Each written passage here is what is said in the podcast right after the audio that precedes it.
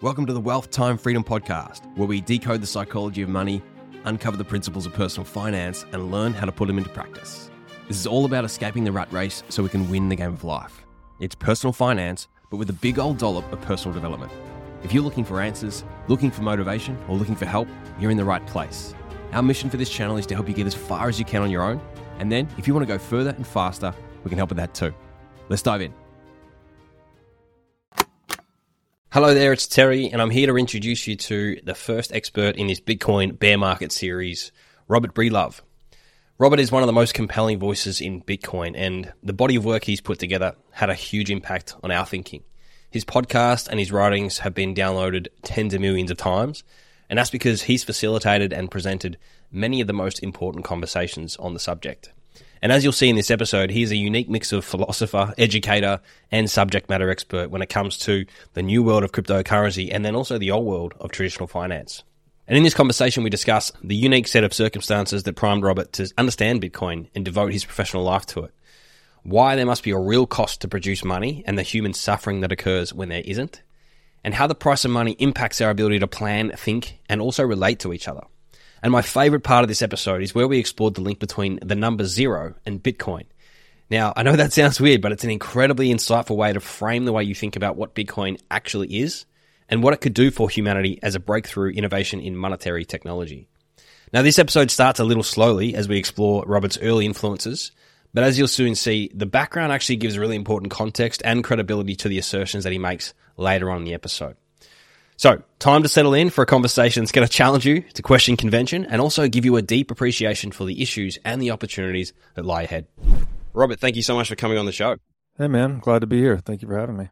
I'd love to start with, I guess, your early influences, your background, where you grew up, and just really understand where you're coming from. Well, I grew up mostly in Chattanooga, Tennessee. Had always just been kind of a naturally curious kid. When I was like six years old, protesting my mom, telling her I knew that Santa Claus was bullshit and she needed to admit it. And I just didn't believe it, even to the point where I think I stayed up all night one night to like make sure he didn't come. So it always been a little bit argumentative, disagreeable, curious. And then when I got to, I guess, sixth grade is when they started assigning us summer reading. Go to school in the fall and in the spring, and then we'd have a summer break for whatever, two and a half months maybe. So I'm probably 11 years old. They assigned us a book to take home for the summertime. And your task is to basically read the book over the summer, and then you come in and you write a book report on it when you come back to school in the fall. I was assigned the book Hatchet. And this book is about a little boy that's flying across a wilderness. I want to say in Canada. I could be wrong where it was. And he's basically in a you know, like a single engine propeller plane with pilot and himself flying somewhere. The plane crashes, pilot dies. So the boy is like stranded in the wilderness alone, effectively. And he had a hatchet, hence the namesake of the book. And then the rest of the book is his story, like how he survived, what he did, basically. And it was just a very interesting story. And obviously, I could read before then, but when I realized that I could pick up any book that I wanted and dive into these alternate universes or dive into the minds of other people. Like it's funny that that book that really got me hooked on reading obviously is a fiction book, but since then, almost immediately I went nonfiction and I've just never looked back. I've read probably less than 10 fiction books my whole life. I've probably read several hundred nonfiction books. I don't know how many. But my mom had already kind of indoctrinated into me that education was the solution to any problem. Whatever problem you have in the world, it doesn't matter. If you're sick, if your car's broken down, if you're hungry, if you're lost, it's a lack of knowledge basically is the deficiency. If you find the knowledge and implement it properly, then you can solve the problem. So I already had that as kind of my base layer programming. And then when I figured out I could just pick up books at will and like arm myself, almost programming yourself is maybe a good way to think about it. I went ballistic because like growing up in Tennessee, we were outdoors a lot. So we're camping and riding four wheelers and fishing and outdoors all the time. And I was always obsessed with the night sky. Like when there's clear nights in Tennessee and you could just see a deep, dark field of stars, I would just stare at them and wonder, what in the world is all this? What are the answers? I just wanted answers. So when I came to this realization that I could go and grab books based on my own selection, to find answers, I went straight for that. Actually, I started reading about astrophysics when I was young. Like I said, probably 11, 12, 13. I remember I would go to the bookstore and I would just go. The astrophysics session tended to be very slim. You'd have like multiple, multiple, multiple sections on history or politics or self help. And then you go to astrophysics and it's like one little tiny, slim column. But I just started reading as much as I could. I was reading Stephen Hawking, I was reading Brian Greene, basically books that I could barely understand or comprehend. Just reading well above my level and just taking it slowly and doing the best I could. And I found it to be very enriching, sort of satisfied that curiosity to some extent. And I learned a lot and just got a habit or a taste for reading. I don't know if it's nature or nurture, like we were talking about earlier. Definitely had the nurture from my mom. And I guess maybe I had the nature to be linguistic or curious about reading, I suppose. And that's been kind yeah. of a lifelong thing for me ever since. I've been a very aggressive reader. And so grew up in Chattanooga high school, then I went to college in Knoxville, Tennessee. I studied accounting and finance. I had a master's degree in accounting with a focus in taxation, which is somewhat ironic now that I speak out against taxation so strongly, but I've definitely seen the belly of the beast up close and personal. And other early influence started reading The Economist magazine in my late teens that was something I kept up throughout college and into kind of my young adult years. That was a great magazine, really good writing, wide spectrum of topics. It's not just about economics, there's a whole science section, there's a culture, arts, technology, all of this. But the problem with that magazine in retrospect, I didn't know this at the time, is that it's all the economics in that magazine are bullshit, frankly. It's Keynesian economics. So you're not ever going to learn anything about the principles of economics or what I would call natural economics or Austrian economics just wasn't present in that magazine at all. But my attempt to satisfy my curiosity about the business world, geopolitics, economics, how does this whole big machine work? And so that was helpful in that it again helped me elevate my game as far as, as reading and writing went. But I still had this hole in my understanding that of Austrian economics, frankly. When did you cotton on that there was something else or there would be something more? Not for a while, actually. So I did find The Creature from Jekyll Island and a few other books related to central banking. This was 2004 or 5, so I'm probably 20 years old at this time. And so my realization there was once you've read about like you just we were talking about the Snyder series offline, central banking is the problem in the world. Like if you have to pick one problem worldwide, it is for sure the central bank. They steal from everyone, no one understands it, and they use the proceeds to wage warfare. So it's like if you don't like theft, you don't like ignorance, and you don't like warfare, well, central banking is the core of all those problems, at least in the realm of economics on the ignorance piece. So discovered that was a real problem in the world, the real problem in my estimation, but at the same time was kind of impotent to do anything about it. I didn't know what could be done about it. Felt like I found the bottom of a rabbit hole, but it was a very dissatisfying discovery. Yeah. And that you see the thing, but you can't do anything about the thing. So I moved on with life. I just went out into the work world. I was in public accounting for some time, eventually got into finance roles in private industry, mostly focused on tech. I spent most of my early career as like a finance chief, also helped with some operations stuff, some early stage and mid stage companies. And then from public accounting to finance world, I was learning about myself enough to know that I didn't want to work for anyone. Maybe this was my internal freedom maximalist starting to rear his head, but I just really wanted to work for myself. I didn't even know what that meant at the time. So I eventually jumped ship. I had a really good role with a tech company and I decided to just go and start my own business. And I basically had one client as a consulting client and um, I just jumped in. And so the good thing I did because that gave me kind of the freedom. I was already looking at crypto, trying to understand what it was a little bit, but I didn't have a lot of time on my hands with the executive role. So when I jumped out of that, I had a lot more time on my hands.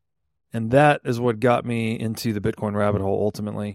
It's kind of ironic that I discovered through Ethereum's marketing campaign the concept of smart contracts. But I heard this term and I started researching it like, what is a smart contract? When I eventually found Nick Szabo's work on smart contracts from the late 90s, that was my big aha moment.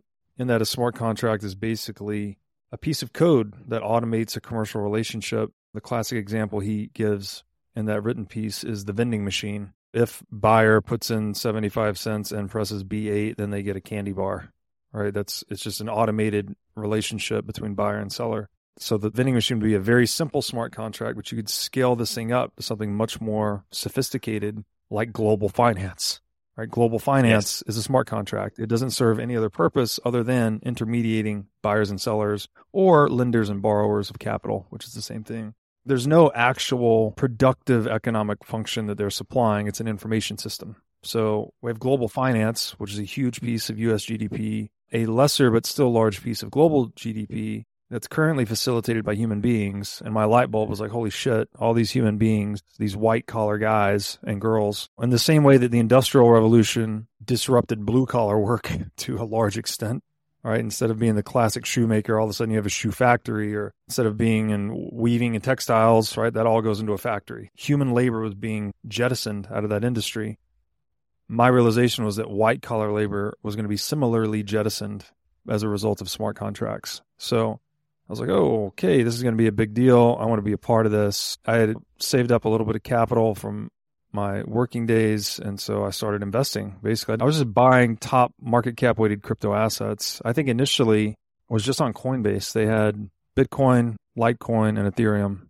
That's why I just bought those. And then, as I always like to say when I tell this story, where my money went, my mind followed. And mm. so I started studying what I had bought and that's what really got me into the Bitcoin rabbit hole. And I was learning through the fire hose throughout all of 2017. And then when Saifedean's book, The Bitcoin Standard, came out in April 2018, I was lucky or smart enough to buy it immediately. I bought it when it first came out and read it immediately. And then I was like, okay, that's what connected the dots for me. Like, this is the answer to the central banking problem that I identified so many years ago. And mm-hmm. that's when it all just crystallized. So that's April 2018. By November, I have a Bitcoin tattoo under my arm. so I decided this was more than just a financial revolution. It's an ethical revolution. It's a moral revolution. It's a humanitarian movement, basically, masked as a get rich quick scheme to people that don't understand it.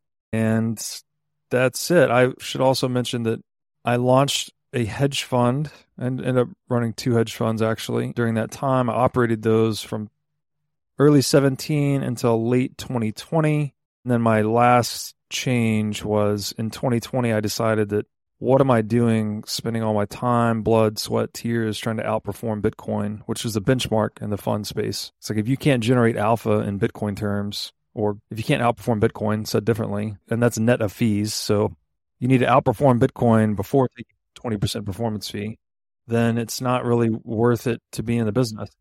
Did you just say that Bitcoin is the benchmark for hedge funds? If you're in the crypto asset fund, yeah. So it wasn't equities and all that sort of stuff. It was more crypto asset hedge fund. No, yeah. We're crypto asset focused. And so through that journey, I started writing, obviously studying a lot, trading a lot, sharing investor updates monthly with my LPs. And the whole time you could track the investor updates. I'm just getting more and more Bitcoin maximalized as I go along even to the point where we started out as like a multi-coin, multi-strategy fund. Probably the end of 18, we're just Bitcoin and Bitcoin options, really just trying to outperform Bitcoin. But anyways, my realization there was, what am I doing? Spending everything that I've got trying to outperform Bitcoin when I could just buy and hold Bitcoin and then go do what I want or what I like to do. And what I was wanting to do more of was more writing, more talking. Some of the pieces I had published were becoming popular. My podcast appearances were becoming popular. So I just leaned into that. I'll credit my conversation with Michael Saylor as well, because obviously he's the most important ambassador for Bitcoin, as far as I can tell. And then he also has a passion for education. He has the Saylor Academy that is basically a free university. They've given out mm. like half a million diplomas worldwide. And so I had the thing for education originally, but I didn't know it was going to be full time. I was just going to launch the podcast and it'd be like a passion project.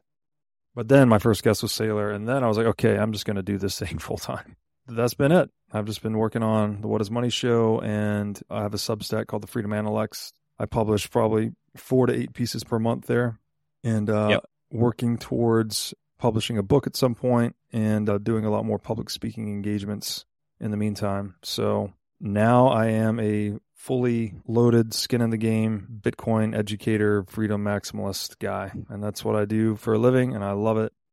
I'm overwhelmed with the feedback I get from people to like go and see people. It's one thing to sit here in person in isolation, alone, write and think for months and months. You get feedback through social media and whatnot, but it's not the same.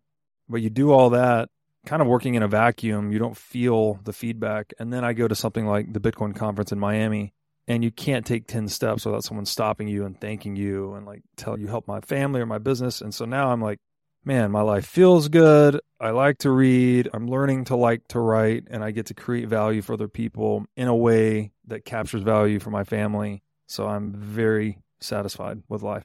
Yeah i find that journey so perfect in terms of setting you up for what you're doing now because what i heard there was your upbringing instilled in you just a intense curiosity for learning and knowing. And that curiosity led you to read a lot of books. And mm.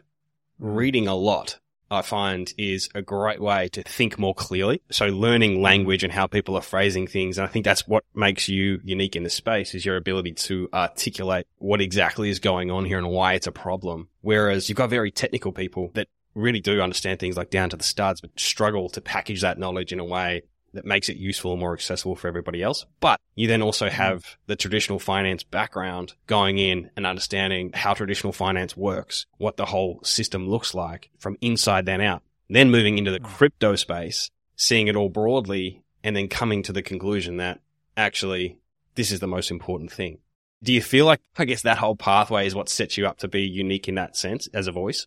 I suppose it's interesting how organic and idiosyncratic it was. First of all, my aim for myself when I was much younger, like going into college, I was like, uh, I don't know what I want to do in college, so I'll go to business school. I wanted to be a mm. businessman, whatever that means. I've no idea what that even means. Thought it meant like carry a briefcase, send some faxes, cash some checks. You know, I don't know.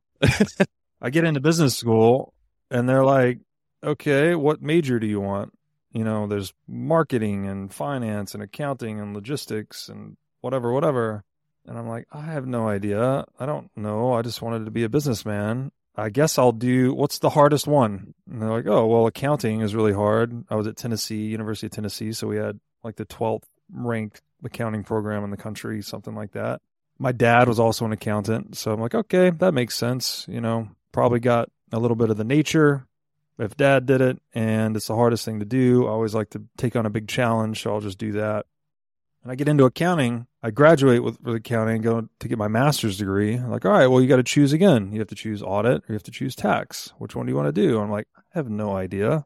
Just give me the hard one, whichever one's harder. I'm like, well, tax sucks. Everyone hates it. It's really hard. I'm like, all right, I'll do that one. Yeah, I didn't know what I was working towards at all. I should probably back up too, because you asked about early influences, and I don't tell this one as often, but I think it's pretty relevant. That around the same time I started reading, actually, like 11 or 12, I'd always played video games my whole life from probably like five years old. I'd played Nintendo. And when I was seven or eight years old, we got a PlayStation for Christmas. And we got two video games with it. One of them was Final Fantasy VII. I don't know if you've ever heard of this game. It's a role playing game, is what they call it, RPG. But you could think of it as like playing a novel, basically. Like you're a little character in this giant world, and you walk up to people and you talk to them and you make decisions, and your decisions influence how the story branches and changes. To beat the game, you end up playing for like hundreds of hours. Again, your decisions change the history of the game. So there's not like a linear path. It's there's all these different paths you can go down. That also contributed to my love for reading, I think. That just to play that game, you had to read so much so again, that was around seven or eight years old. And then later on, I started playing this game, Diablo 2, when I'm probably 11 or 12 years old. This is a massive online multiplayer game. It's kind of like Dungeons and Dragons in a way, but you're a character in a game with other players from all around the world. You know, there's millions of people that played this thing all over the world. And there's a lot of reading and whatnot there, a lot of character customization. But the real novel thing about that game for me was there was an in-game economy. So you'd go into these dungeons and like you'd fight to level up your guy and find these rare items, you know, rare swords and shields and armor and everything in the world. But then you could leave the game and go into these trade networks and there were hundreds of these things all over the world, you know, and people would trade these items. So they're always trading. There was a naturally emergent currency in the game too, because it really just barter in the game.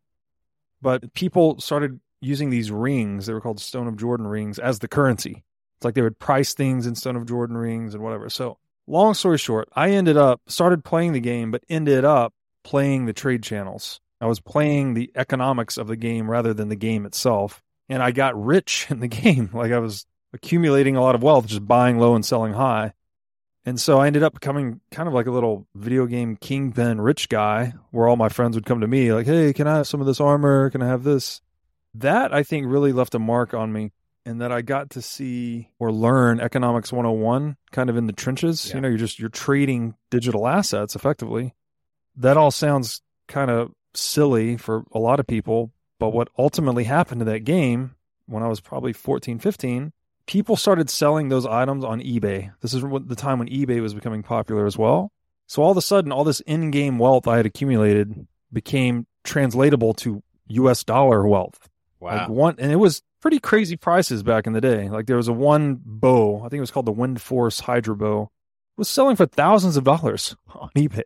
So this little like kind of hobby interest thing that became learning economics in the trenches became like my first business in a way, you know, like I didn't know it, but it just happened. I like to joke that I was trading digital assets back in 95 maybe. So this is whatever 15 years before Bitcoin. Yeah. And so that's something else that may have set me up for all of this path. And the mm-hmm. reading has always been helpful. The writing is extremely painful, but I think when you can successfully read about a topic and then write about it and then talk about it, talk about what you've written specifically, it crystallizes knowledge in your mind in a way that nothing else can. It becomes second nature. Like you could talk to me about things that I've written and I don't even have to think about them so much. It's like an automatic program. I can just call up and talk about it. So maybe advice or maybe wisdom, I don't know.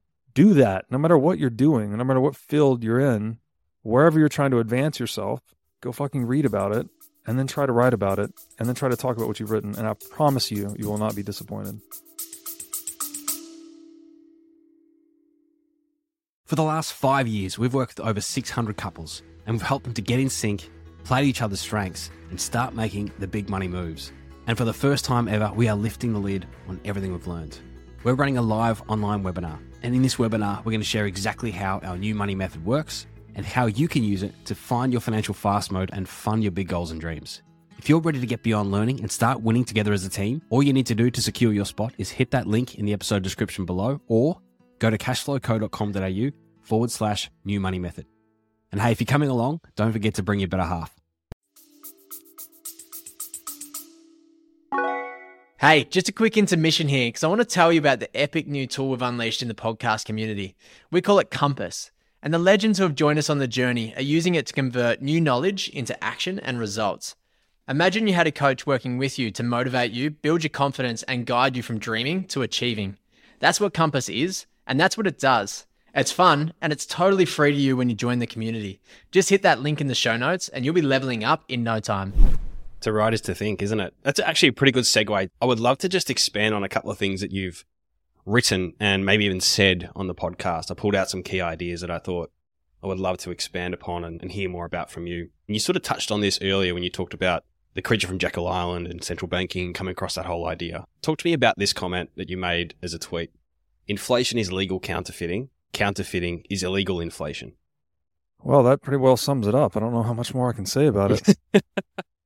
There's a lot of different ways to come at this, but one would be okay, it's rather obvious that money is redeemable for goods and services. I don't think that's a big argument. That's what a currency or a money is, right? It's something, it's a universal medium of exchange that you can take to a vendor and give Mm. them for the good or service, right? And then they will use the money to do the same thing with others. And that's how an economic system works. Now, goods and services, obviously, as well, require human time and energy to produce. Your dinner does not cook itself, your car did not build itself, your car does not repair itself, et cetera, et cetera, et cetera. So it would make sense, or at least stand to reason, that the money you are exchanging for goods and services which require energy. There is no good or service that doesn't require human time or energy to produce. The money should somehow be a reflection of that necessary sacrifice for producing the goods and services, right? The money should have some cost to it as well, almost intuitively mm-hmm. through that line of reasoning. Well, that's what gold was, right? Gold, really hard to discover, extract, refine, produce. It also had these other properties of money, which we don't have to get into, but that's basically what made gold hard money or honest money that it was hard to produce. So it was an honest reflection of the time and energy that money is a universal medium of exchange for. Okay, great. Mm. What's the problem with gold? It's heavy, it's physical, it's hard to move around. So if you want to have a global economy where we're sending goods and services all over the world, we need the money to be very portable, right? Ideally, speed of light portable, where we can just wire transfer or Bitcoin transfer or whatever, Venmo, doesn't matter. You want money to be that fast so you can get on like the money side of the transaction is necessary, but you want to economize that as much as possible so that you can focus on production. So another way to say that maybe is in any business, you want less admin and you want more producers, right? More people doing work, less people counting the beans, so to speak. Yes. So that's what we did with gold. We took gold, which was a good money. It was too slow, not portable enough. So we put gold in a central repository which was initially a warehouse, and the warehouse would issue receipts for the gold. You have warehouse receipts that are paper receipts or call options on gold. So I can take that paper to the warehouse custodian at any time and get gold out. And you can now, people, obviously, this is all emergent, people start trading these warehouse receipts as if they're real gold, as if they're as good as gold, because indeed they were redeemable for gold. So that solved the portability problem for gold, but it introduced the human element I didn't need to trust anyone that gold would be good money, right? There's this, no one could counterfeit it, no one could produce more of it. So it was an honest reflection of time and energy. Once you put all the gold in one place and start abstracting gold into paper, you now need to trust that custodian. I need to trust the warehouse custodian, which later becomes the bank, which later becomes the central bank, that they mm-hmm. will not issue more paper than they have gold reserves to justify. So, of course, human nature being what it is, you cannot concentrate that much power in one place and not expect it to corrupt. And indeed, that's what has happened throughout all of human history. So we demonize bankers and central bankers a lot, but there's a big element of the political apparatus here. It's like when a country would go to war and they needed money. Why try to go and tax people? That's arduous and expensive and risky. And why not just go to the bank and tell them to print you some fucking money or stop letting people redeem their gold from your bank, right? They would suspend convertibility or redemptions, as we said earlier. And then you could just use the money. You could just steal the money, basically, to fund your war effort. So once you get into that dynamic where we're running on a paper based currency that's no longer pegged to gold because it can't be redeemed for gold, well, how expensive is it to print new sheets of paper? Right? Not very expensive. You can just print a lot of paper. Or even better, if it's electronic, like we do today, the Fed does control C, control V, basically, right? Copy paste. Add zeros to the database, expand the money supply, spend the new dollars as you see fit, and then let all the productive market actors inside of the economy bear the cost of that. They are basically being taxed via inflation, whereas shareholders of the central bank are profiting in perpetuity and those nearest the political apparatus are benefiting from the stolen proceeds of inflation. So, what does all this mean? We disconnected money from the time and energy reality it is intended to signify, and we gave individuals the power to print money. And what has happened? The same thing that happens every time humans have ever printed money throughout all of recorded history.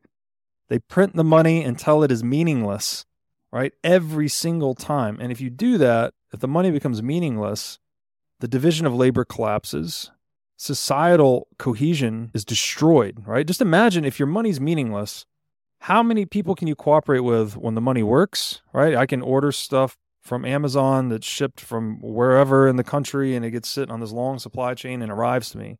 Well, if my money doesn't work, I can trust like what? Five people within earshot of me, maybe like my family and my close friends. That's it. So it totally implodes social cohesion, I guess you would say. And it's all because of this fraud, this lie, this deceit that's integrated into the money, which is this dollar was an image of gold, it was a representation for gold, it was a representation of time and energy actually expended in the real market process. And when you divorce that, it's no longer what it claims to be, right? It's fake energy, it's fake time, it's theft. There's no other way to put it. It's extremely corrosive. It's extremely corrosive. This is what I spend so many hours on the show talking about, like all the different domains that it impacts and destroys. So, in a nutshell, to answer your original question, there is mechanically zero difference between counterfeiting a US dollar bill or any fiat currency and inflating the supply of the US dollar or the fiat currency. It is mechanically the same thing. It's not even an argument. This is not an opinion. This is a hard and fast reality. And if you think about it for two seconds, you'll see it. How much time and energy went into producing that dollar bill?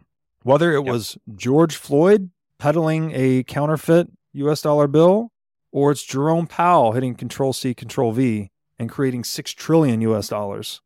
It's the same thing. But one guy gets killed and the other guy gets hailed. That's crazy. Exactly. You're absolutely right about that. That we demonize people that counterfeit a currency that the Federal Reserve counterfeits by the trillion is a testament to the mass psychosis inflation induces in human beings. And it's so interesting. We recently had Jeff Booth on the show and he talked about something very similar to what you just said there around when you mess with the money, you manipulate information because money is an information yes. technology, yes. right? I don't know if this is happening in America, but we are having building companies fail. It feels like every week another building company fails because they're very capital intensive businesses that mm. require forward planning. And because the money is so manipulated now, none of them are planning correctly and they're all going under. This is just kind of the start, isn't it? Yeah, it is. And that's another great. This is why I love the question, what is money? And this is why I named the show that because there are so many answers to that question. Like, just gave you one spiel about inflation and gold and all that. But Jeff Booth is very much correct that money is an informational tool, right? The price signals that propagate through money are what coordinate most human action in the world. It's more important than spoken language, in my estimation. Yeah. Spoken language is clearly very important. We all use it every day, we think in it, but it's a low cost signal. Just like counterfeiting that fiat currency, like it costs you nothing to control C, control V, or to print new paper doesn't cost me a lot to produce words, right? I can produce a lot of words, as can you, as can everybody. So it's a low cost signal. And this why, like the old adage, right? Actions speak louder than words, obviously. But you know what speaks even louder than actions? Is capital at risk. Because how many actions does it take you to accumulate your investment nest egg or your slug of capital that you're planning to retire on or invest? Like it's the culmination of millions of actions to accumulate that capital. And then you need to invest that capital and hopefully to a productive end. If that investment and allocation process that's coordinated by the price signal is now being distorted because you're just producing new paper claims on capital. You're not producing new capital when you print money. This is very important, right? Federal Reserve prints $6 trillion, no new factories, no new knowledge, no new yes. equipment, just paper claims on all the existing stuff. That's all that's happened. Yeah. This creates that there's that lie, right? There's this distortion that all of a sudden the people that had property rights in the stuff, they're now having their property rights violated via inflation. That the people producing the new money are stealing from those who cannot produce the new money. That's bad enough, but further to that is that you're distorting, disturbing, interrupting, manipulating the informational signal that the price propagates. So what do you get? You get these, especially in capital intensive industries, as you said, you interrupt entrepreneurs' ability to engage in economic planning. So when money's being depreciated, there's an incentive that creates a tendency to want to borrow money, right? If I know the dollar is depreciating 10% year over year, shit, and I can borrow at 3%, well, then I want to borrow today, put it in anything with any yield, any productive enterprise whatsoever, and I'll pay you back depreciated dollars. That's great. But what does that do? It fragilizes the entire production structure because now all mm. of these economic actors that would otherwise, you know, be prudent and accumulate savings, they're now incentivized to take on a bunch of leverage. And that very accumulation of leverage is what creates the economic shock that ultimately liquidates those guys. Mm. So it's very insidious. And again, we're back to the misallocation of capital that is driven by, I keep coming back to the word distortion. I wish I had a better word for you, but you could think of the price as, again, if it's a high cost signal, it's like a visual perceptual apparatus, right? You're observing the world through money, cost of capital. If you're a builder, maybe you're buying wood and steel and glass. So you need to plan how much you're going to buy, when you're going to buy it, what you expect the price to be, what you think you can sell it for. You know, all of these calculations go into development business, let's say. But when you start distorting the very mechanism by which you see, it's like putting sludge on your windshield and trying to drive down the road at 90 miles an hour. Like you just can't see as well. So you're going to crash. It's probability. It's just going to happen you know, when that happens in enough places, that's what a recession is. It's just a widespread collapse of these misled businesses due to distorted prices. And if you're seeing it ramp up now, yeah, it's very likely it's going to get a lot worse before it gets better. Yeah. And so there's another comment here that you said this directly, but it's more in a presentation that you did around that ability to create money. So you, you got your piece around masters and slaves of money. Can you talk a little bit about that example you give around the African aggrey beads and how that ultimately led to that slave trade and where it always ends up ultimately. Yeah. So when you start to study the history of money, you'll quickly see how intertwined it is with basically everything awful that humans have ever done war, slavery, tyranny, deception, all the bad things. And so in the piece, Masters and Slaves of Money, I wanted to write something that was very accessible to people to just understand like what fiat currency is. It's not even an analogy per se. Fiat currency is a pyramid scheme. Ultimately, you could define a pyramid scheme as a system of network marketing where those at higher tiers profit from those at lower tiers, right? And we've there's been a million different types of pyramid schemes. A Ponzi scheme is a subset of a pyramid scheme. But that is precisely how the central bank works is that it is the custodian of gold, then via legal monopoly, which is at the point of a gun, right? This is through legislation that's backed by force. No one else can print money. Everyone else is forced to use money as legal tender in the settlement of all debts, public and private. So, what does that mean? Well, the central bank holds real money, which is gold. They have the exclusive authority to counterfeit or inflate paper tokens for that money, redemption certificates or warehouse receipts for that gold. This is pre 1971. So they can extract money or extract wealth from market actors just by printing money. Now, that's maybe okay if market actors have the right to take the dollar to the treasury and redeem gold, real money, right? Well, that's the Achilles heel, basically, from the government standpoint. So, what did they do? There's a long history I'll skip right now, but let's just say in 1971, we suspended convertibility of dollars into gold. So, now what is fiat currency, it's a totalizing pyramid scheme that a select few can just produce new debt tokens. It's not even money, it's not even currency. I guess it's a currency because it flows, but it's just a debt token.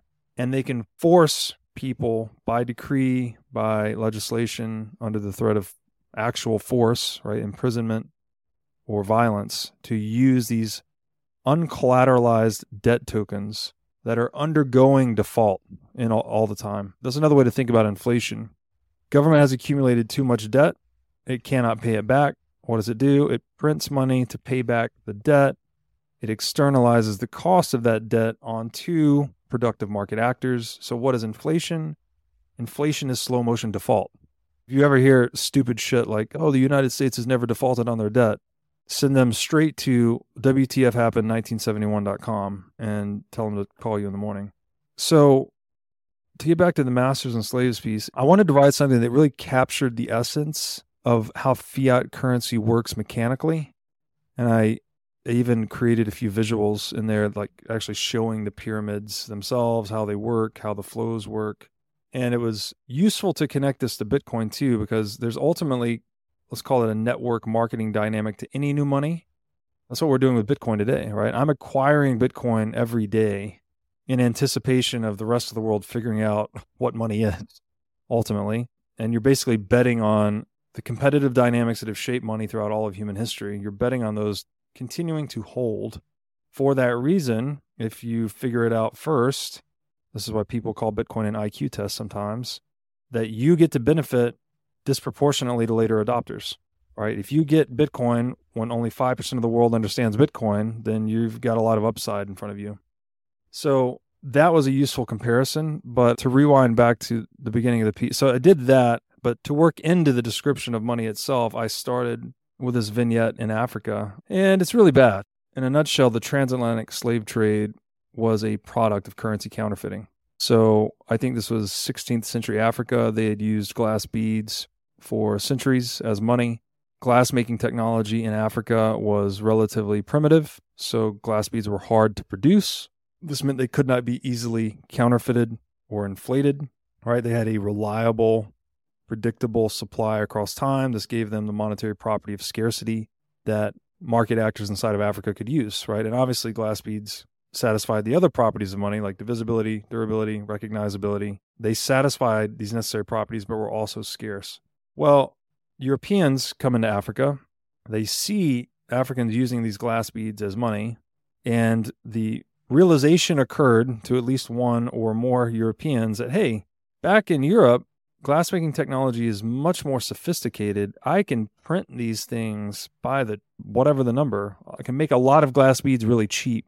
I can then import them into Africa and use these glass beads, these cheaply made glass beads, to buy real wealth, right? To buy real stuff. And that's exactly what happened. Europeans started packing like ship hulls full of glass beads. So as many beads as you could fit on a ship. And they would ship them down into Africa. They would use them to buy up goods and services. And they would ship the goods and services or, you know, keep it or ship them back to Europe, whatever they wanted to do. And it was done over many decades. So it wasn't like a flash hyperinflation. And there's a lot of like back and forth. Some of the Africans started to detect the counterfeit bead versus the actual bead and they, they wouldn't use them. But then the counterfeiters would adapt, they get a little bit better. So there's all this kind of cat and mouse game going on for decades. But ultimately, the Europeans were successful in usurping African wealth via this strategy, and they basically impoverished Africans to the point of them selling themselves or others into slavery. I'm not saying that this is like a singular causative factor, but it was definitely a significant contributor to the beginning of the transatlantic slave trade. So the brutal irony in all of this, and I have a visual in the piece, is that those very ships that were packed full of glass beads would later leave African shores packed full of slaves. And if you see these floor plans on the ships, it's brutal. Just like they packed the beads in the hull, they would pack humans in the hulls. They would pack them mm-hmm. everywhere you could pack them. Like, and the conditions were just absolutely atrocious in every way. The transatlantic slave trade ended up being a 365 year affair there were 14 million Africans exported from Africa to Europe and North America. 2 million of them died in transit because the conditions were so fucking horrible. And I think the whole story just speaks to the dire, horrific consequences of counterfeiting money and how it's used as a weapon ultimately. And I give a few other examples in there, but that's a pretty good start. And the last thing I, would say about it is I make the point in the piece that another way to think about money is that in the same way that let's say a stock certificate is title to company capital, right? If I own a share of Apple stock, that means I own a share of the capital that the company owns, right? This is basically my claim on the capital of that company. Well, you could think of money as title to human time itself because it can be used to redeem time from anyone, right? If I want someone to do something, I can pay them to do it and although it might not work with everyone individually, everyone does have a price for most things. So, in that framing of money as title to human time, you can think about counterfeiting money as stealing human time. And so the connection there, the through line was that it was this counterfeiting of African glass bead money that was a theft of time, right? We're just stealing their goods and services, the fruits of their productive labor, let's say. But it led to the actual full on visceral brutal theft of human time right stealing people packing them in ships shipping them to another fucking continent and putting them to work. That's just the direct theft, by the way. The 14 million people, 2 million dead in transit. What about all their kids? What about all their progeny? Mm.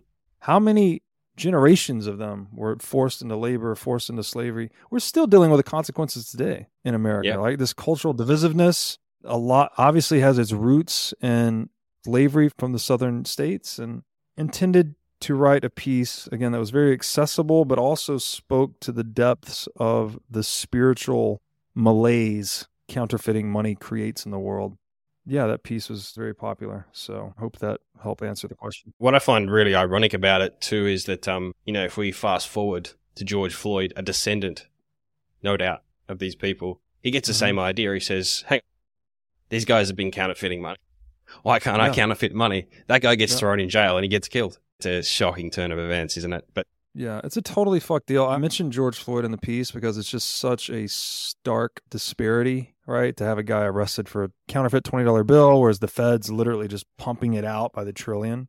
There's a visual in the piece too, because as humans, we can't get our head around these numbers millions, billions, trillions. You can't even fathom how much a trillion dollars is. But there's a visual in the piece that shows pallets stacked of $100 bills, what a million looks like, what a billion looks like, what a trillion looks like. I hesitated to use that example of George Floyd because it gets people really focused on the individual. And I've had some people come back and be like, oh, George Floyd was a drug addict or whatever he did wrong. And I'm like, ah, that's not the point. Point is, it could have been anyone. I don't care who it was. They counterfeited a $20 bill and got arrested for it, which is the same thing the Fed is doing. So yeah, that was the point. We'll have a link to that article of yours in the show notes too, because I, I highly encourage you if you're listening to this, go and read the article and look at these visuals because it is shocking when you look at the scale of the amount of money that's been printed. So, like we've said, we're all paying the price now in terms of the inflation that we're seeing. So our time and labor Mhm. has been stolen in that sense. Mhm. Mate, what is the link between Bitcoin and the number zero? Oh, that's a whole nother can of worms. That's another piece that I wrote. You know, time constraining here, I will say that the title of the piece is The Number Zero in Bitcoin. The impetus for me writing that piece was to answer the question what makes Bitcoin different than all these other 10,000 cryptos, crypto assets, shit coins, whatever you want to call them? And this is one of the trickiest questions to answer, actually, because it, it requires an understanding of some relatively sophisticated concepts like path dependent, you know, network effect, how the, really the evolution of money itself. But what I wanted to do was to find a historical example of an idea whose time had come. So there's this old saying that, and this has happened throughout history, which is kind of interesting, is that once the conditions are in place for a certain type of discovery, sometimes people not working together will discover the same thing around the same time at different places in the world. So there's a lot of examples of this. Off the top of my head, there's one. We just, I was talking to a guy earlier, talking about the argumentation, ethics, and libertarian philosophy, and he was saying how one guy wrote about it, but there were two other guys that didn't know each other. They were all writing about the same thing at the same time. So, punchline there is that when the conditions are right, certain ideas seem to emerge, and if it's a really useful idea, it's really hard to stop an idea. So there's a quote that says, "There's nothing more unstoppable than an idea whose time has come." And so, in trying to find a historical comparable for what I think the proliferation of Bitcoin would look like, I started looking and thinking for this idea, this unstoppable idea that was very impactful and transformative. And you know, I, to this day, I don't really know how I got to zero. I think I just had a flash of insight about it. Just like it's got to be something. It can't be tangible because Bitcoin's not tangible. It has to be purely an idea because it's that's it's it's like a mind virus to use another analogy. It just spreads. It's like the wheel, right? Once you discover the wheel, it's not about any one wheel. It's about the idea of the wheel. And all of a sudden, once that's out, it's so useful. Obviously, we still use it today. I've got four wheels on my car outside. That cat ain't going back in the bag, as they say, right? It's just a super useful idea. And once that knowledge has revealed itself, there is no hiding it again. And so when you study the history of mathematics, there's been a lot of attempts at developing numeral systems across time, a lot of different systems. And er, uh, most of us are probably familiar with Roman numerals, right? We still use these in books and things like that. What most numeral systems lacked prior to Brahmagupta, which was an Indian mathematician, I think in the sixth or seventh century, what they lacked was zero, which was a numeral, a numeric symbol that represented nothingness. Like that doesn't every number, as you might notice, like represents something, right? One is representing anything that's singular. Two, anything that's in a pair. Three, anything that exhibits threeness, for instance. And for a long time, even Pythagoras, all the great, the ancient Greek mathematicians, they didn't. They thought zero was like a nonsensical concept. It didn't make sense to have a numeral system for no for nothing. It didn't make sense. But uh, because, and another reason, the reason, part of the reason why is because the ancient Greeks thought of number as form or number as music. So they thought it was a thing, all this like a sensible, touchable thing. So to say no thing as a number doesn't, it's a, it's a contradiction in terms. So again, time constraining here. The Hindu Arabic numeral system was basically the first numeral system that included zero. And it started to zero basically made the numeral system so much more efficient and that you could calculate you could calculate you could perform calculation in much smaller page space in much less time and with much higher accuracy. So for merchants around the world, like anyone that touched the zero-based numeral system was like, "Fuck yeah, I have to use this." Right? I can, like we were talking about earlier, maximizing the productive time relative to the administrative time. The zero-based numeral system yep. lets you minimize the administrative time because it's faster, better, easier, less prone to error. Right? It's obvious that any merchant that used a zero-based numeral system would naturally outcompete those that did not. So it becomes this Darwinian process and so Hindu Arabic numeral system starts outcompeting all the other numeral systems in the world. It even gets it gets to Europe. I forget the dates exactly, but when it gets to Europe, it meets strong ideological resistance, strong legal resistance, right? They tried to outlaw, it, they tried to ban it. This is why the number zero has its relationship with the word cipher, actually. Cipher was like in, in regards to encryption. And basically, despite all those attempts, all those efforts, nothing could stop the idea whose time had come. It was just a supremely mm. useful idea. And now, fast forward to today, what do we do? We all use this global universal language of the Hindu Arabic numeral system. It's not the Hindu Arabic numeral system anymore. The zero got integrated into all the other numeral systems, but it's a uh, factor 10 based with a zero numeral system. That's what we all use worldwide today. And the follow on consequences of that were unbelievable. The medieval church collapsed because their entire worldview was based on the Aristotelian notion of a finite universe. So there was the atom was the smallest elementary particle. You could not go below the surface of an atom. And similarly, we lived in a macrocosmic atom. So the night sky was like the inside of the atom we inhabited and the stars were supposed to be little holes in it and just like pure light coming from the outside the light of god or whatever it was. And so zero so there was no infinity. There's no infinity and there's no zero in this aristotelian notion of the universe right? It's, ex- it's explicitly desi- denied the existence of these two concepts. Well once the hindu arabic numeral system comes into existence zero exists obviously and zero implies infinity. If you divide by zero you actually get infinity. You get various kinds of infinity yes. actually so that was one thing. The dominant institution of the world collapsed because they, their ideological, well, let's say this the church had ideological dominance in the world because it represented itself as the dominant institution on earth, and earth was the center of the universe.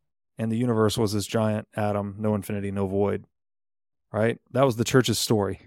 Well, that entire story got undermined by the existence of zero. Um, yep. This led to much later on, it led to the development of calculus, And calculus is the one of the most important tools in the world. Every modern science uses calculus. So I won't go into that rabbit hole, but if you could just imagine every modern science not existing, that's what zero. If we hadn't discovered zero, that's what would be a consequence. And then finally, my favorite things about zero is that it implied it led to the discovery of imaginary numbers. And imaginary numbers is what led to the digital age, frankly, zeros and ones and wireless communication. Like all of this has its foundation imaginary numbers. So I mean, boom, like completely blew my mind. Although, although the last thing I'd say about that is zero was discovered in meditation. That mathematician I mentioned, that ancient Indian mathematician Brahmagupta, he says he discovered zero, whatever that means, in meditation. That it was a symbol for the void. It was a symbol for sunyata, I think is the pronunciation. I haven't looked at this in a while, but this this realm of non-being, pure nothingness. And so that was fascinating that a concept discovered in meditation had such practical and worldly consequences. And then the connection to tie this all back to Bitcoin is that Bitcoin is just an idea, it's just information. Really, it's the core idea of Bitcoin is that it's money with 0% inflation. Yeah. It's money that nobody can change, right? It's a economic singularity to some extent and now that the idea is out of the bag and given its great and necessary value to human beings in a world flooded with counterfeit fiat currency. I think one of the lines I have in the piece is humanity needs a zero fucks money, a money that cannot be confiscated, inflated, or stopped to basically fight off the specter of central banking once and for all. And I think that's what, Yep. what Bitcoin represents is an unstoppable idea, similar to zero. Yeah.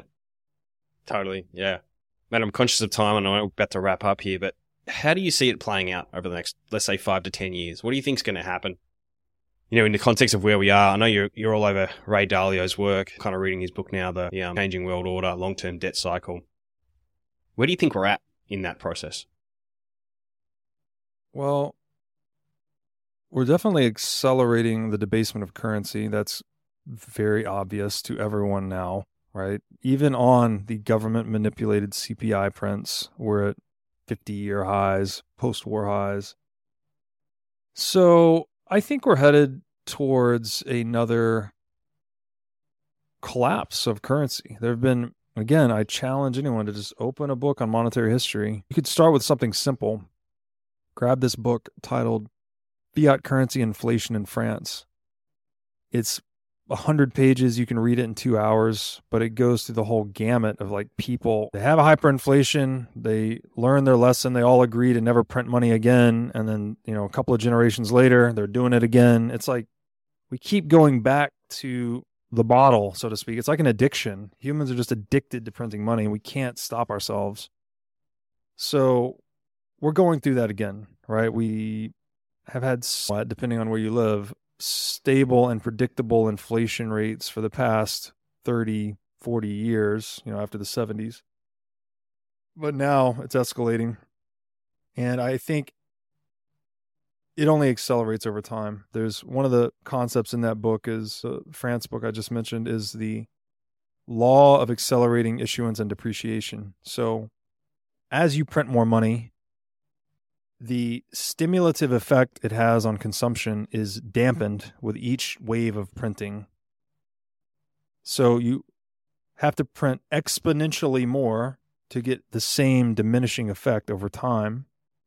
This is furthering the misallocation of capital, furthering the confusion induced through manipulation of the price signal. So disorganizing economic affairs. That's what all these supply chain disruptions are, by the way. Wherever you live in the world right now, you're probably dealing with them to some extent. It is not the supply chains causing inflation. Turn off your TV. It is the inverse. When you debase currency, you confuse market actors, you confuse human coordination. That's what creates supply chain disruptions. I think things are going to get worse. I think they're just going to keep getting worse until there's uh you know we really start to see the breaking at the seams we're going to see political upheaval social rioting i think we'll see governments continue to try to intervene and fix this, you know, they'll do price fixing. That's already being talked about now. They're going to do more minimum wage, more helicopter money. None of this fixes the problem. This all makes it worse. It's the most self defeating activity humans have ever engaged in. Again, is trying to like stop printing money and stop putting band-aids on all the problems you create by printing money. And the insanity, it gets it's this is what this is why I think it's so I think it's one of the core contributory factors to mass psychosis because you're seeing things right now, like in California, they're sending people an inflation relief check. If I could challenge you to stop and ask yourself for one second, what the fuck is an inflation relief check? You printed too much money, so there's inflation, so we're going to print more money and send you a check to cover the inflation. This is not a Yeah. joke. This is like serious leaders of the one of the largest economies in the world, California. This is what we're doing. We're destroying our minds ultimately. And that's another way to think about money is that it is an extension of the human mind, right? You think through money. Again, that price Yeah. signal. If the price of copper goes up, I don't need to know the story about what happened. I just that's my incentive. I can I will either buy less, I'll produce more, or I'll use substitutes just because the number changed. So it's it is integrated to your mind. When you debase the tool, the software that's integrated to your mind, you destroy your mind. And you end up yeah. cutting inflation relief checks as a leader in California. So I think the mass psychosis will escalate. I think things are going to get worse before they get better. I think Bitcoiners are going to continue to be right about all of this. And in the end, I think Bitcoin wins. And I think it wins in a very decided fashion. Like, I think all Yeah. currencies collapse into Bitcoin in the long run. I think the state, as a result, shrinks. You know, I think what zero did to the medieval church, I think Bitcoin does to the nation state. Just shrinks it as the dominant, makes it no longer the dominant institution in the world, shrinks its relevance. And so, to end on an optimistic note, we have a very bright orange future in front of us. But as we Yeah. say, it is tends to be darkest before the dawn. So, Yeah. we shall see. Yeah. Mate, thank you so much. I mean, that's, that's how I'm seeing it. And I I know it can be dark when you think about the challenges we're up against, but I ultimately see it the same way. And, um, you know, the way I look at it is, all right, Bitcoin is insurance against this failing system. It's also a Mhm. vote for the future you want. And that's what Jeff Booth Mhm. talks about as well. Like, put your energy into Mhm. the future that you want. Yeah. And it's so much better than to, to vote with your money than it is to stand there with a picket and a poster and, you know, Oh, try yeah. to tell someone to change. So I really appreciate you coming signal, a high cost signal, like we said earlier, right? Words Yeah, on yeah. picket signs don't mean nearly as much as where you put your savings. So, as you said, Yeah. Bit, I love that quote from Booth or you, whoever said it. It's a vote for the future you want. And money is the Yeah. vote that matters, not your words. Your words are great. Educate. You know, obviously, I do it for a living. I believe in it. But none of it holds a candle to where you put your life energy. Exactly, exactly. Mate, where can people learn more from you? And also, who else do you think is a compelling voice that people should learn from in this space right now? Oh man, there are so many good voices and more every day. You know, Bitcoin just keeps recruiting the best and the brightest. Um, I really, you know, depends on what you like to learn, how you like to learn. If you like podcasts, I'd check out Peter McCormick. You know what Bitcoin did. He's got a wide variety of hosts. My friend John Vallis has a great podcast that's a bit more down the rabbit hole. Um, he's also focused on kind of the personal transformation you see in the lives of Bitcoiners, which is a whole nother area we didn't go into, but Bitcoin is changing Yeah. people. It's crazy. It's Yeah. changed me.